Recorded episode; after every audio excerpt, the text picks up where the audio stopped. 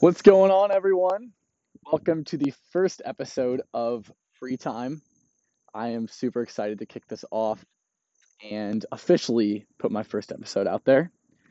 Um, so, this episode is going to be about this summer and what I was doing, what I learned from it, and just everything that entails because this summer has been the most influential summer of my life, and I've grown so much just through everything I did this summer. So, first, I kind of will tell you guys about what I was doing if you don't know. So, I had this internship through an organization called Young Entrepreneurs Across America, where I ran an exterior painting business.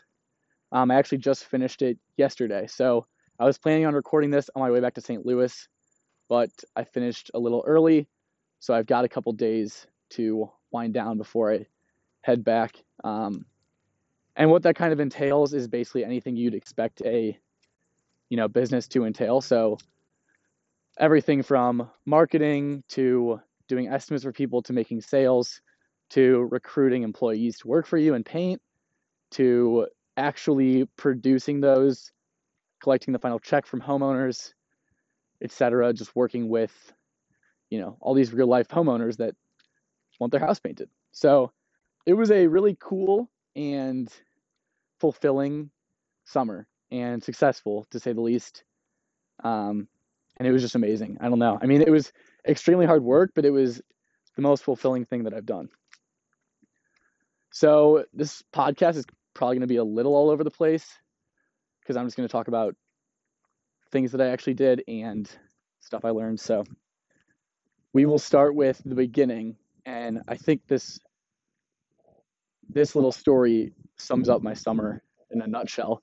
So when I was driving from St. Louis to Dayton, like mid-May, um, I was on the highway after getting gas like two hours ago, and this guy just starts like honking at me, and he's just riding right next to me. And I don't normally get like I don't really get road rage or anything, so I was just like kind of confused. So I just looked over at him and was like, "Wait, what?" And then he kept pointing to the back of my car, and I was like laughing because I thought he was like I don't know. I guess I just thought it was kind of funny. And he kept pointing. He was really adamant about it. So I looked back, like through my, you know, rearview mirror, and my gas cap was just wide open. I just never closed it after after getting gas. And that was just a really awesome start to the summer, but it essentially sums up a lot of the hardships I went through. Um, I'm going to start with the meals that I was getting and everything because when I got to Dayton, I didn't really know what to do with food. Like I, I honestly got to Dayton, unpacked my stuff, and I'm like, guess I gotta eat, right? I mean, I can't just go into my pantry like I could at home and just find stuff to put together or something. So I went to the grocery store and I like never really went alone before.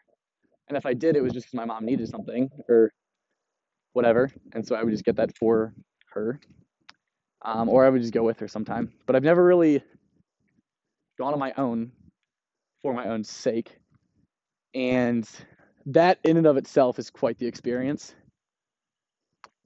So when I got to the grocery store, I still didn't really know what I was going to get to eat because I had to make food, and I hadn't really made food before. I mean, I made breakfast my senior year of high school every morning, so I was good on breakfast. But the dinner part was what was tricky. And so I basically thought to myself, like, what do people normally eat for dinner? I guess that I don't know. What would a, a guy just make? And I guess the typical thing is chicken and rice. So I was like, okay, most people do that. It can't be too hard to make. I'll just get some chicken, get some rice, some frozen vegetables, and that'll be that'll be that for the week. Uh, little did I know that that would be my exact same dinner every single day, including tonight. I'm going to eat that, and tomorrow before I go back every single night, not a single day off except maybe like once or twice, just the occasional Bibibop. If you don't know what Bibibop is, it's the best food place around. But I literally ate chicken, rice, and frozen vegetables every single night. Why I don't really know. I think I just kind of didn't want to. I just didn't know what else to do. I really didn't. I mean, I was living with three fifth years and someone who's going to be a junior who had their own kitchen last year. So they all kind of knew what they were doing and they just kind of kept themselves. And I was like, all right, I guess I'll just keep eating chicken and rice. And another thing is, I didn't realize that chicken goes bad after like three or four days, someone said. But I've been making it every Sunday for the entire week. I still am. I haven't really noticed any side effects of eating chicken after a week of making it, but yeah, if any of you know any bad things about that, let me know. But I'm just gonna keep doing it till I notice something. Um, but the probably the most embarrassing thing of all of this is when I got the chicken, I didn't realize, you know, you let you thaw it out and you slice it up and you put it on the s- stove and it's just like a little process but yeah so like essentially i thought that chicken was made by I, I, bought it frozen put it in the freezer the next day i made it and i thought you literally just would like take a chicken breast out frozen put it on the stove flip it every every now and then and it would just be like cooked i don't really know what i was thinking to be honest i was just like clueless and that went on for about a month, which is so embarrassing. It was, and it wasn't. I wasn't meal prepping at this point. This was like first stages where I thought it was okay to make myself dinner every single night and spend two or three hours. I thought that was kind of normal. I didn't think it was normal. No, I didn't. I just didn't know any better or differently, and I just kind of assumed you just get faster as, as you do it, I guess. But yeah, it was it was an absolutely brutal brutal experience with that because I would spend two or three hours a night making chicken, and it would take so much energy to cut that. I mean, it was frozen on the stove. The ends were getting hot because I would put it on the stove, and then cutting it would just be a workout in and of itself. But now I know, and that's you know we're learning, right? So I'm sure I'll struggle with some other meals. I never really made pasta or anything. I literally just made chicken, rice, and heated up some frozen vegetables. Every morning I ate the exact same breakfast eggs with some meat in it, some spinach, either an omelet or scrambled eggs. And then for lunch, I just ate a sandwich. So I ate the exact same meal every day for, let's see, what, two and a half months, three months? And I'm not even really sick of it. So yeah, I'm, I'm cool with it. And while I'm talking about kind of going to the grocery store and stuff, I need to give a shout out to Home Depot and Lowe's. Their service is the most incredible service that I've ever experienced. It's like I'll walk in there and I won't even look around. I will just find the closest worker, go up to them and be like, "Hey, do you know where uh, like deck sprayer is? I don't know." They're like, "Yeah, aisle 58, uh, third shelf on your right." Sure enough, I'll just walk there, third shelf on the right, right there. Exact same thing I needed. It's incredible. And honestly, if you haven't gone and experienced that, you should like make up a product or find something and just ask them and just watch them know exactly where it is on the spot. Pretty crazy. Um, so how my day kind of went was up until like mid July, so mid May mid July, a couple months. I would wake up at 4:30 or like 4:15 every single morning, I guess besides weekends, but yeah. And the reason for that was just because well, first of all, the night the night before, like I not I wasn't around friends and family, so I didn't really have anyone to keep me up or anything. So it'd be whatever time, and the only time I could work out was literally the morning because honestly, the days I was working was most days between May and late June was, you know, leaving my house at seven, not getting back till probably eight, 13 hour days, and just, you know, grinding. So I guess you got to find time for yourself sometime in there. And that's kind of when I found it. And a lot of the summer, mainly July, when I was kind of doing mindless tasks like painting or something, after I was done selling, I would listen to like audiobooks, like a bunch of them. And there was one that really stood out to me. It's called the 5 a.m. Club. It's by Robin Sharma, I believe. And it is incredible. It was one of those books where, not one of those books, it's the book that probably four or five times throughout the book, I was, my jaw would literally drop and I'd be like, I could be writing this right now. Like I could be the author of this book. It, it was crazy how it captured all my thoughts. And it's not just about like waking up early or anything. It's about you know, working hard but also keeping the balance and having fun and just like getting the most out of life that we can get. And if you haven't read it, highly recommend, but that's just a side note. I want to talk about my first day because this day was an extremely influential and crazy and just out of my comfort zone kind of day, and perhaps the most I've learned in a single day in my entire life. so, to kick things off, right at lunchtime of my first day, uh, one of my painters texted me and said that his old boss would give him a raise if he came back that day. So, basically, I had, you know, someone quit the first day. So that just started off kind of rocky, but I was like, oh well, I guess I'll I'll figure it out. But I was a little uneasy about that. and then I just had a ton of things to do on the first day because you know, when you're starting something and I'm trying to learn all these things, there's just so much stuff to do and so much stuff to learn that you kind of just need to keep to yourself and do the stuff you have to do. And the homeowner just kind of kept talking to me and it was one of those situations where you know you know it means so much to them if you're talking to them. They were like kind of an older couple.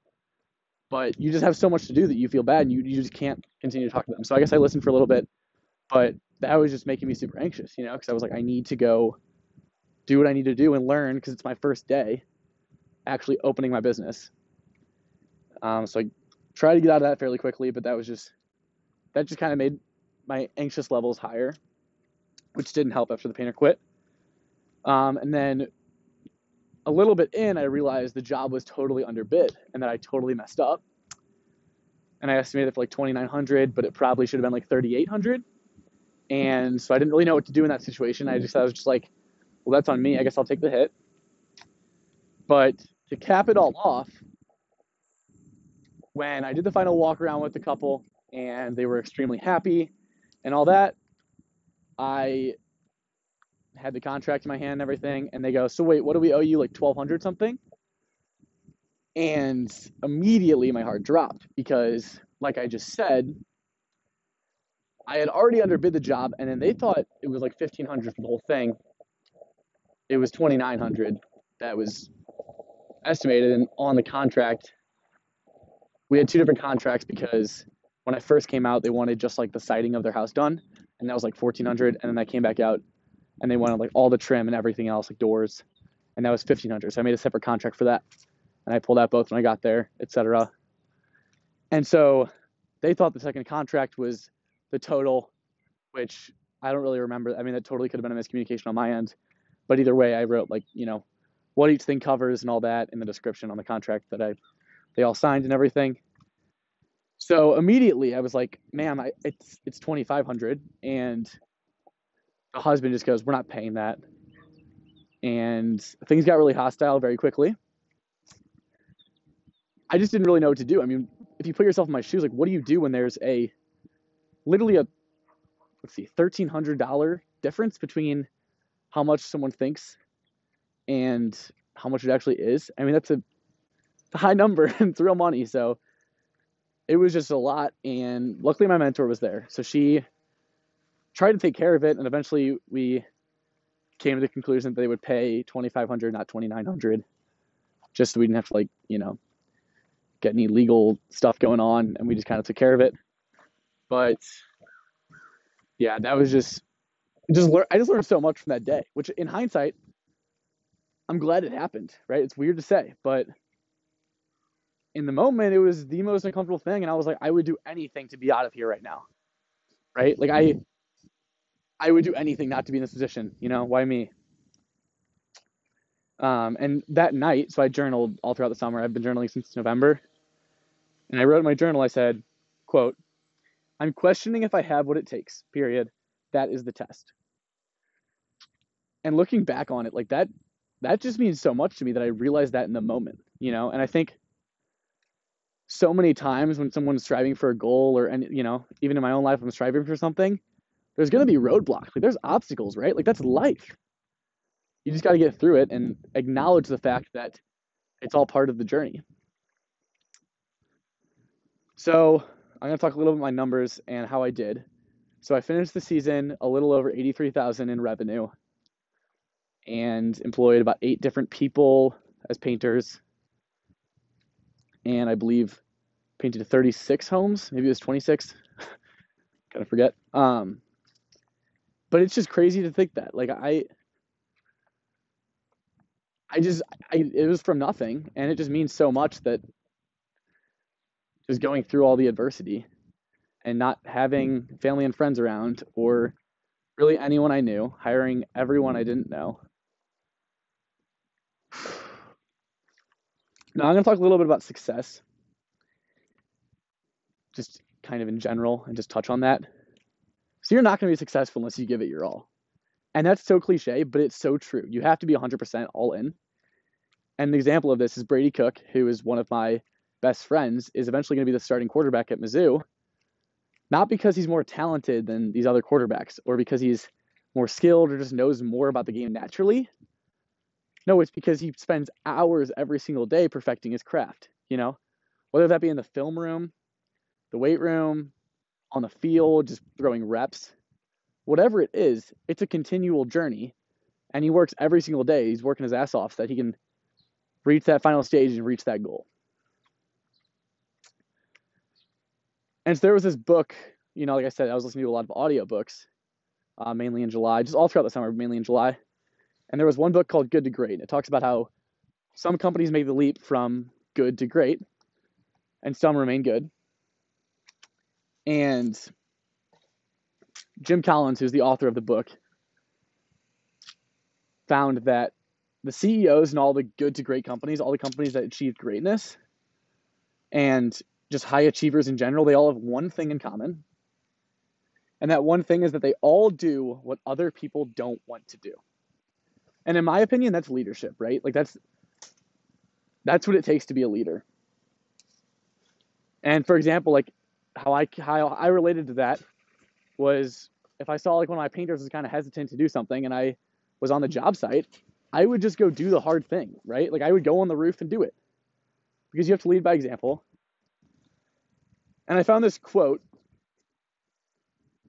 I don't remember when I found it or where, but it's pretty influential to me and it's so many people trade what they want most for what they want now. I'm going to say that again. So many people trade what they want most for what they what they want now. And that is so true. That is so true. And I think that all stems from seeing the big picture of everything, right? Like there were times, for example, it was like late June and I was at the point where I was like, I don't know if I can do this. Like I'm really struggling right now. I don't know if I can hit my 80,000 goal mark. And it was pouring rain.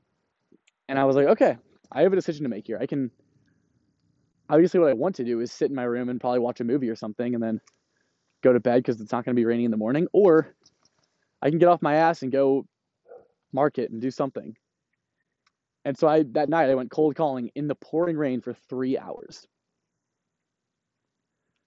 For three hours. And I got zero leads from it. Zero. And in the moment I was devastated, right? Like I was like, I was just poured on for three hours knocking on people's doors, which is so uncomfortable and so out of my comfort zone, just to get nothing out of it. nothing. But I realized that I did it to prove to myself that I wasn't going to give up like that, you know? Like it's going to take a lot more than just some rain to knock me down. And that's just like a metaphor of life, you know? All right, my audio keeps cutting out. I think it's when I get a phone call, it cuts out. So my apologies. I'll figure that out at some point. But for now, I'll just kind of continue on where I was. Um, and I want to say one last thing about trading what you know what we want most for what we want now, and just doing what other people don't want to do. So if you don't want to do something, and it's not going to help your future, then don't do it. Right? I mean, if I'm if you put me in a history class right now, I can guarantee you I would get probably a C or a D or whatever whatever lowest grade possible to pass because I'm not going to be putting in time to learn that. Because in my opinion, and some people view this differently, and I totally could be wrong, but in my opinion, that's not gonna that's not gonna help me at all in the future. And I've always been kind of an adamant believer about that. But if you put me in a, you know, accounting class that I'm taking this fall, like I can guarantee you I'm going to get an A in that class and I'm going to learn as much as I can because I know that's going to help me in the future. And it's those times that we're studying and we don't want to at all. But, you know, I realize that my future selves can be so happy with me if I study this accounting and learn what it's all about. I'm positive of that. Therefore, I'm going to do it. Whereas in history, I don't think I'm going to need it in the future. So I'm not going to waste my time studying for that. I know it's not technically a waste of time, but in my opinion, it's just kind of, you know, where you have to, what you value, um, what's going to, you know, help you in the future. Um, but that being said, if you want to do something and it's going to hurt your future, don't continuously do that. That's where it gets, you know, tricky is when you're doing what makes you happy, but you have to make sure that doing that isn't going to lead to a miserable future.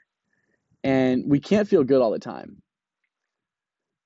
And if you do what makes you happy all the time in the moment, you're going to feel pretty shitty in the future and you're going to be unfulfilled. And it's great if you can find what makes you happy and it's going to contribute to a thriving future. That's awesome. Do that, right? Okay. Uh, lastly, I want to kind of touch on not having the friends and family around. So, to be honest, it, it was extremely lonely. like I even right now, it, I mean, not my friends just moved in, uh, some soccer players, so I have them now. But as of a few days ago, I hadn't really seen many people, you know, so it it got really lonely, and it was really interesting to me. And I don't know why I found this like interesting, but talking on the phone to someone, if someone called me at any point in the summer, it could totally, it would totally turn my day around. I could be having a shitty day and just kind of feeling low for really no reason. But then I realized it's because I haven't talked to someone. I haven't talked to anyone I love, you know? And I don't know if you guys can hear that dog barking, but it's about to pass me. So, um, but I hadn't talked to anyone that I loved, you know? And when someone would call me and we'd talk on the phone, that really turned just my day around in general. So I really appreciate that. Shout out to you if you called me. Um, but at the end of the day, talking on the phone and FaceTiming and stuff, that only goes so far. And, you know, when your love language is touch, it's important to have human contact. And I think humans are made for human contact. Um, and it's kind of weird talking about touch because no one really talks about it. And you don't really realize that it's needed until you're until it's gone. I guess that's a real thing. You don't know it. You you know need until it's gone. But and it's kind of weird talking about touch, like human human touch. But it's just it really was taking a toll on me, and still kind of is. I mean, I don't get home till Friday, and that's when I'm gonna see all my friends and stuff, and it's gonna be, you know, amazing. But even still, and this summer, I haven't really had that. Actually, I had one homeowner give me a hug one time, so that was great. He called me son, gave me a hug after I finished finished painting his fence, so that was great. But no, honestly, I mean, as humans, we're not we're not fashioned not to give people hugs. You know, give someone a hug every day, and when you're not, which is what I'm not, it it gets lonely, and I'm not gonna lie about that.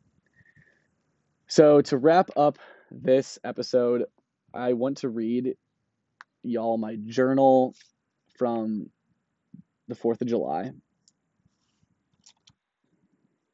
All right. So at the top, I wrote feeling eh, alone, uncertain. And I said, I have no in person support. I didn't realize how hard that is. And then I said, I'm lacking love. I won't see anyone I truly love until mid August, which I now found out, by the way. Side note is early August. Love to see it because it's soon. And then I wrote, Buckle up, Phil. And I said, This shit is temporary. It's finite. If I just grind now, I can enjoy later. Grind for one month, that's it.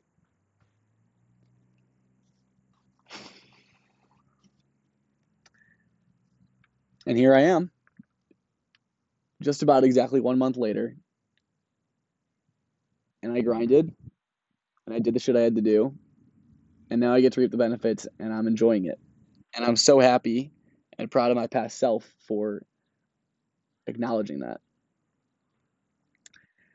And to add on to that, it's really hard to keep going when you don't see results, right? So in that moment, I hadn't really seen results and I had been working so hard, and I'm not seeing the results until now.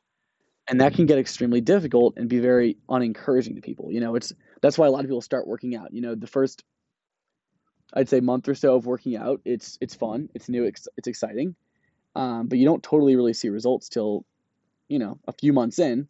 So after that one month or that beginning phase of enjoying what you're doing and the new thing, it's hard to stay on track because you're not seeing the results, you're not seeing progress, and that's why most people quit and most people don't continue to do it. And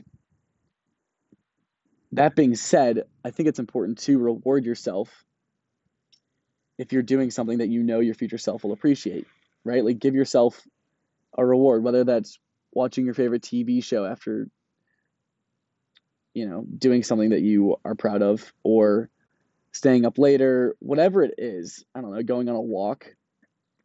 Reward yourself if you're not seeing results in something that you know you will in the future, because burnout is a real thing. And I experienced that this summer, and it will be a killer. So do what makes you happy. Be sure to reward yourself if you're doing something that's not super fun to do, but you know will make you more fulfilled and bring you more joy in the future. And lastly, I do want to say I didn't realize my last or my intro episode played Mr. Brightside for the entirety of the song. So my apologies for that. I thought it was just the first 30 seconds. And then I listened to it the other day and I was like, "Oh my god, I just I put the exact same I put like the entire song on here." And I just didn't realize it. So sorry if you had to listen to the the entire song of Mr. Brightside. I mean, I'm not I'm not sorry. It's a phenomenal song, but yeah, I just meant for it to be like 30 seconds.